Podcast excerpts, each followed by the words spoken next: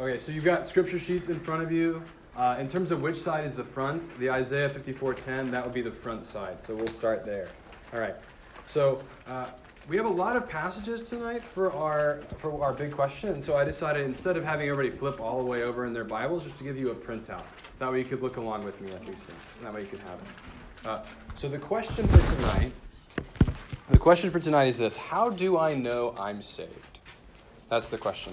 And before I pray, I'm going to read for us just the two Philippians passages on the first page Philippians 1 6 and Philippians 2 12 through 13. Hear now the word of the Lord. Therefore, uh, oh, sorry, I'm going to start with 1 6. And I am sure of this, that he who began a good work in you will bring it to completion at the day of Jesus Christ. Therefore, my beloved, as you have always obeyed, so now not only as in my presence, but much more in my absence, work out your own salvation with fear and trembling. For it is God who works in you both to will and to work for his good pleasure. This is the living and active word of God. Let's pray. Father in heaven, thank you for your word that you've given to us. Thank you for your spirit by which we can understand. Lord, would you help us to see the assurance we have in you tonight through your word? We ask this in Jesus' name. Amen. So tonight we started with a costume contest, and everybody loves this time of year around Halloween because you get to dress up and you do, you know, go trick or treating and all that great stuff. And it's a lot of fun to put on a costume because it's something you don't normally get to wear. You get to be creative. A lot of you had very creative costumes, for sure. Um, but sometimes I think for some of us, it can feel like we just put on a Christian costume. We go to church or we go to RYF or we just kind of put on the Christian costume, so to speak. We, we ask ourselves the question is this really me? Uh, how can I be sure this is me? What if I don't believe enough, right?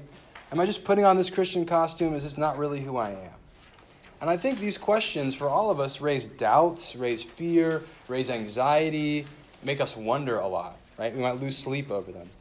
But these questions all kind of tie together with one big one, which is how do I know I'm saved? And that's what we're going to talk about tonight. How do I know I'm saved?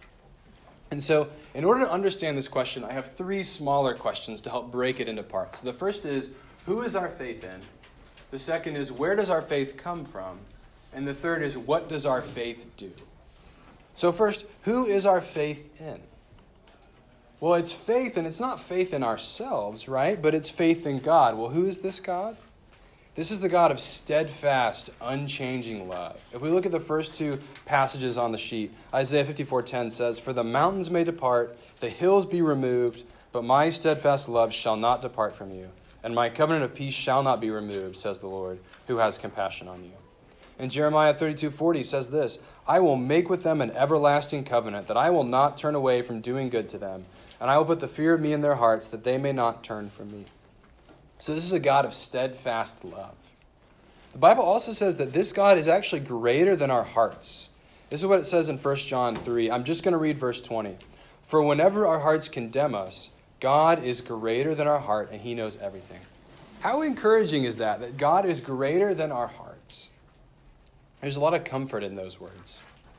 And our key is that we have faith in God, and particularly faith in God in the person of Jesus, who has come down, right? God who became a man. And Jesus says this, John 6:37, all that the Father has given to me will come to me. He's talking about people. He says, All that the Father gives me will come to me, and whoever comes to me I will never cast out. So he's saying all the people that the Father give him to come and have salvation aren't going anywhere. They're not going to be moved. In John 10, 28 through 29, he says this I give them eternal life, and they will never perish. And no one will snatch them out of my hand. My Father who has given them to me is greater than all, and no one is able to snatch them out of the Father's hand. So, a people, God has given Jesus a people to come to know him and believe in him. And if we're part of this people, if we believe, then we'll never be snatched out of his hand. There's nothing that can happen to us. This means we've got peace. This is what Romans says about our faith Romans 5 1 through 2. Therefore, since we have been justified by faith, we have peace with God through our Lord Jesus Christ. Through him we have also obtained access by faith into this grace in which we stand and we rejoice in the hope and the glory of God. So, by having faith not in ourselves, but by in God and what He's done in Christ for us, we have peace. What does that mean? Well, look at our two passages here in Philippians. What is God doing? Philippians 1 6 says this I am sure of this, that he who began a good work in you will bring it to completion at the day of Jesus Christ. So, if God is working in you, then he's going to bring his work to completion. That's going to happen. And look at Philippians 2:13. For it is God who works in you both to will and to work for his good pleasure. Sometimes we feel like it's all on us, but it's actually God working in us, which is amazing and that's comforting. And this all kind of comes down into a text here in Hebrews at the bottom of your page, Hebrews 6, 19 to 20. We have this as a sure and steadfast anchor of the soul a hope that enters into the inner place behind the curtain, where Jesus has gone as a forerunner on behalf, having become a high priest forever after the order of Melchizedek. Okay, what does that mean? It means that because of what Jesus has done, our souls can be anchored. Our souls, our souls can be sure, right? Because we're not anchored in our own self, but we're anchored in Him, in the faith that we have in Him right? What does this mean? It means this because our faith is not in ourselves, because our faith is in God, and in particular, Jesus Christ and what his, He has done, this faithful God is not going to let us go. So we don't have to fear that God's going to wake up one day and say, Yeah, I'm done with you, or I'm done with him, or I'm done with her, right? God is a steadfast God who does not change, which means He loved you then, and He loves you now, and He will love you still. And He is going to, for sure, bring His work in you into completion. I want to go back to this idea of an anchor. So, how many of you, just by show of hands, have rowed a boat before? Right? It can be hard work sometimes, right? Now, imagine there is a storm, right? And you want to stay near the dock. What are you going to do? You're going to put your anchor down, right? And tie yourself to the dock. You're not going to try to keep rowing just to keep yourself in place, right? You're going to get tired, exhausted quickly, and then you're going to drift out to sea, right? Because you need that anchor to keep you. And that's what Hebrews says. Christ is an anchor for our souls. We just sang that song. Christ, the sure and steady anchor. And so when we're anchored in Him, we can have confidence that He's not going to let us go. So God won't let us go, right? But then that also raises the question where does faith come from? How does somebody believe? Is it just words that you and I have said, and so those are words that we can take back? How does that really work? Well, the thing about faith is the way that we believe is God changes our hearts through the Holy Spirit. And that means that believers are, have the Holy Spirit. John 3 says that we're born of the Spirit if we're believers. So, where does faith come from? It comes from God, but in particular, the person of the Holy Spirit. And that's important for a few reasons. First, look back at 1 John chapter 3. I want to look at the, the last part of verse 24. It says this And by this we know that he abides in us. Okay, by this we know that God is in us, by the Spirit whom he has given us. So God has given us His Spirit, and that helps us to know that we are in Him. Okay, remember this idea, He who began a good work in you, we heard that earlier, right? That work is begun by God's Spirit. And so if that Spirit is in us, He's going to continue working in us. Jesus says elsewhere in the Bible that the Spirit guides us into all truth, and that includes the truth of our assurance in Him. And this is actually something we can grow in. And Romans describes it this way that God's Spirit, even now, is actually crying out to you and assuring you. This is what Romans says. Back, starting the back page, it says, Romans 8, 15 through 17. For you did not receive the spirit of slavery to fall back into fear, but you have received the spirit of adoption as sons, by whom we cry, Abba, Father. Listen to this, verse 16. The Spirit Himself bears witness with our spirit that we are children of God. And if children, then heirs, heirs of God, fellow heirs with Christ, provided we suffer with Him in order that we may also be glorified with Him. Okay, listen up the Spirit bears witness to us. How does that work? Is it just a voice that you hear?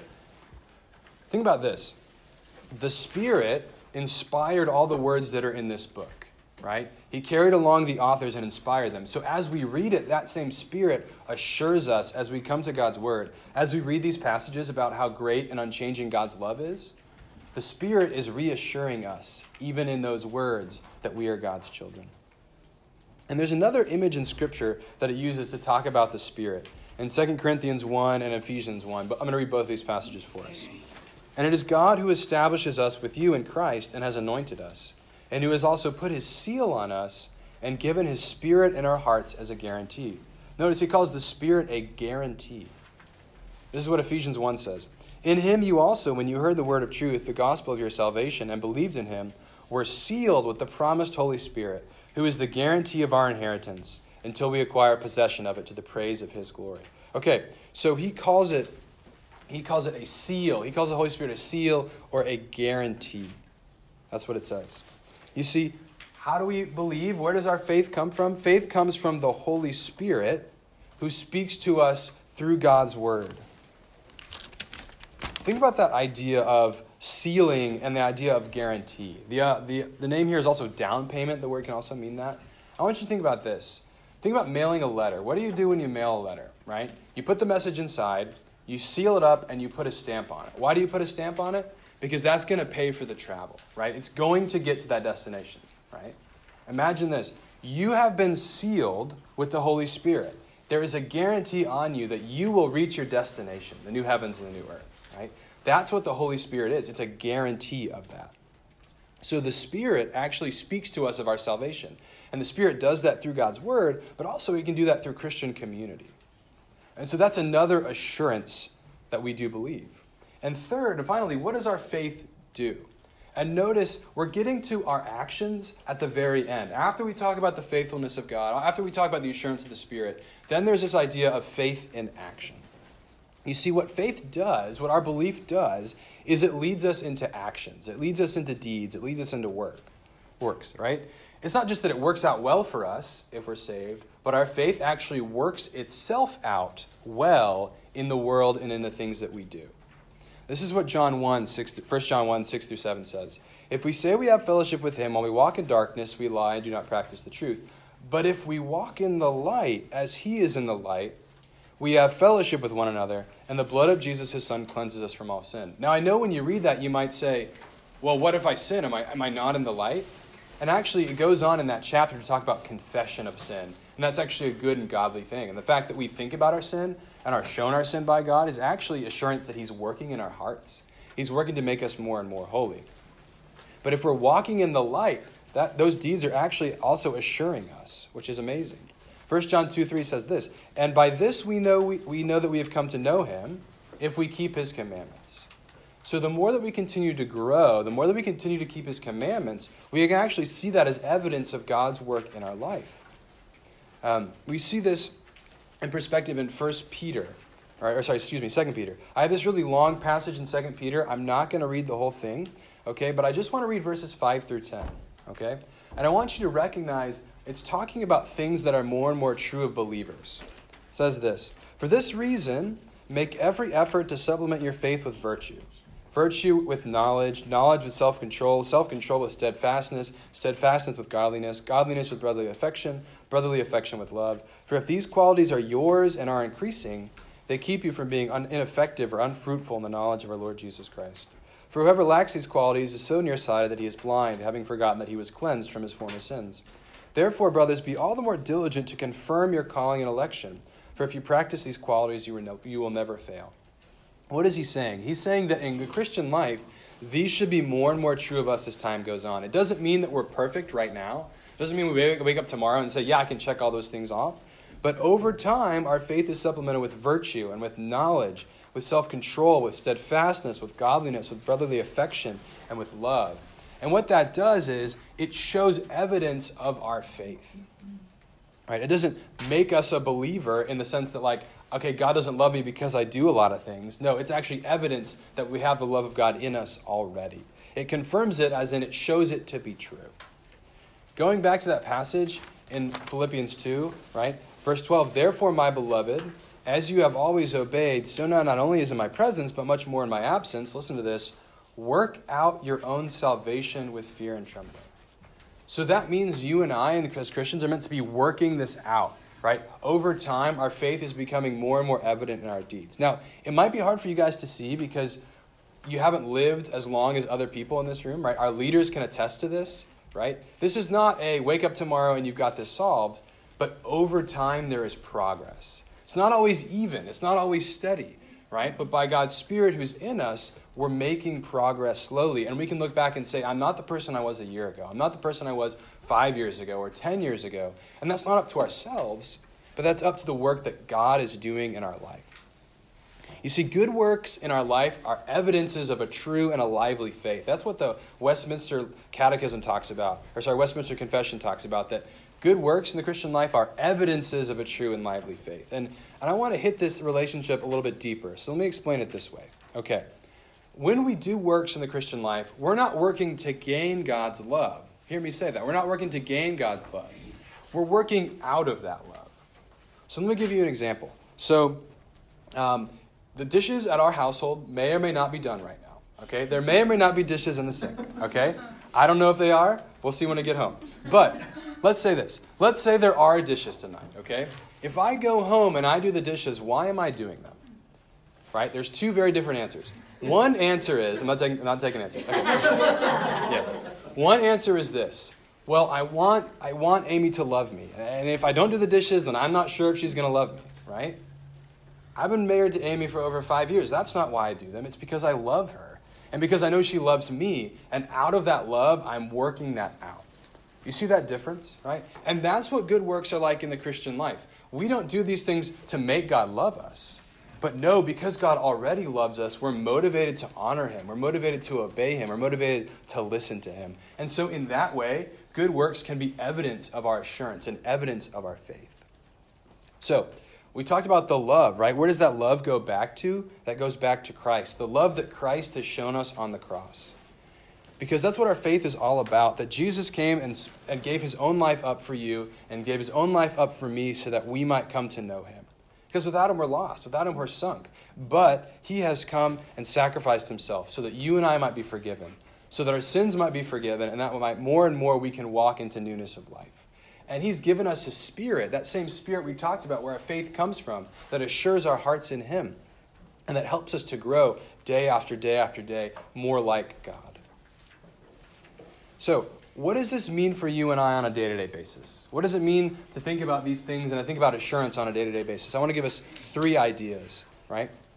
One is that we're assured in God's word by his Spirit, right? If God's Spirit inspired this word and the Spirit in our hearts helps us and, and testifies to the fact that we're children of God, right, that means his word is powerful in our lives, right?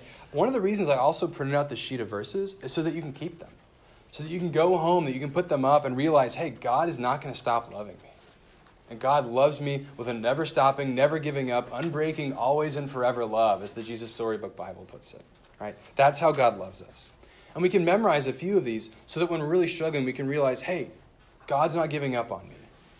And we can have assurance. We can also read through parts of the Bible. I've quoted in here a lot of passages in 1 John. 1 John 5:13 says that the book was written so that you might have assurance that you have eternal life. So if you're really wondering about that, really thinking about that, that's a great book to read. I'd love to talk with you about it. Um, also, the discipline of confession is important. We talked about this idea that we're not going to never sin again, but the fact that God shows us our sin and that we confess that to Him is actually evidence that we're growing in holiness. Sometimes it can feel like when you see your sin, you say, Oh man, I have a long way to go. But when you see your sin, that's God saying, Hey, I'm changing you even now. Here's an opportunity to come back to me. Here's an opportunity to repent. Here's an opportunity to confess. That's why we confess every Sunday morning as a church, both as a church and as a time of silent confession. Right? That's an important part of the Christian life. So we're assured by God's word, by his spirit. But we're also assured by godly deeds, like we talked about. And so I want to ask you this How are you seeking to work out your salvation? What does it look like? How are you seeking to live a godly life? How are you seeking to treat others and treat others well? How are you seeking to grow? When you see that sin, right, where are you going with that? Well, what's happening? Right? And again, this isn't all at once, but this is over time. So think back to a year ago. Think back to two years ago. Think about that progress and realize that God is still working in your life and that He who began a good work in you will carry it to completion. Also, we're assured with God's people. That's my third point. We're assured with God's people. RYF, this is an important time to get together and learn more about what we believe and, and talk about it, yes, but what's really important is Sunday mornings. When we're with the whole gathering of the church, all of God's people, we get to hear God's word, which is an amazing grace to us, right? We get to greet one another. We get to rejoice with one another. We get to weep with one another. That's what the church is all about. But another important part of Sunday mornings that you might not think about when you think of assurance is when we come to the Lord's table, when we come to communion. Listen up, because what's happening at communion, okay, guys, listen up. At communion, what's happening is that we're physically eating bread and wine, but actually, by the Holy Spirit that we've already talked about that's in us, that Holy Spirit is actually spiritually feeding us with the grace of Jesus, which is amazing to think about, right? Who everybody wants to feed on that grace, spiritually speaking, right? when we come to the communion table, that's actually what we're doing, which is amazing. And actually, some people have, have wondered the question hey, if, if somebody doubts, if somebody has doubts, can they come to the communion table? And actually, the answer is yes, because there is grace for you to eat when you're there, right? So that's something we do week after week. We have a pattern of doing it a lot at New St. Peter's, and that's because we need to be nourished by grace. I need that grace. You need that grace.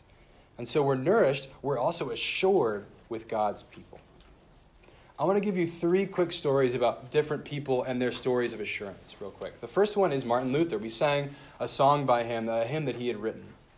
And his story goes something like this He was a monk for a long time, and he really struggled with assurance. Re- one of the reasons why he was a monk was because he wanted to do everything he could to make sure God loved him. And, and back at that time, the Catholic Church said you had to do a lot of things for God to love you, right? And so he was really scared that he was not a Christian. And so he would go in to confess his sins before somebody, and it got so bad that the person he was confessing to would say, Hey, come back when you've actually sinned. Come back when you've actually done something. He would want to confess every single thing. He wrote about this period in his life later, and he said this If a monk could have gotten to heaven by his monkery, it would have been I. Right? That's what he said. But the thing is, he couldn't. Well, what happened? He rediscovered the gospel that we're saved not by the works we do, but simply by faith in Jesus and by faith in what he's done. And that transformed his life. It led to the Protestant Reformation, which we celebrate in this month, year after year. So that's the first story. The second is much different, somebody much less important, and that would be me. When I was in high school, I went through a, period of having a lot of doubts, and I was doing a lot of thinking, and, and this question kept coming up in my mind how do I know I'm saved? But I realized that God showed me this. What I was really asking was can I be a Christian and not know everything? Can I be a Christian and have doubts? And, and how does God work with that? And by, by talking to godly people, by praying, by studying God's word, I came to the realization that actually, when you ask questions and when you doubt and when you go to God's word with those things, that only serves to strengthen your faith more and more. And God uses that to keep growing us. And so that was my experience with this. And I want to give you one last one. And that's, that, that's the experience of the thief on the cross. So when Jesus is being crucified, there's a thief next to him. And the thief just says this Lord, remember me when you come into your kingdom. And what does Jesus say? Does, Jesus doesn't say, What have you done for me lately? What are you doing for me right now? He says this Today you will be with me in paradise. Right? You see, our assurance is rooted in our faith in Jesus, our faith in God who never changes our faith comes from the Spirit, and the Spirit actually assures us of that faith more and more as time goes on. And actually, our faith then, because of the love that Christ has shown to us, works itself out more and more day by day in love for others and in love for God. That's what I've got tonight. Does anybody have any questions before I close this in prayer? What questions do you have about these ideas?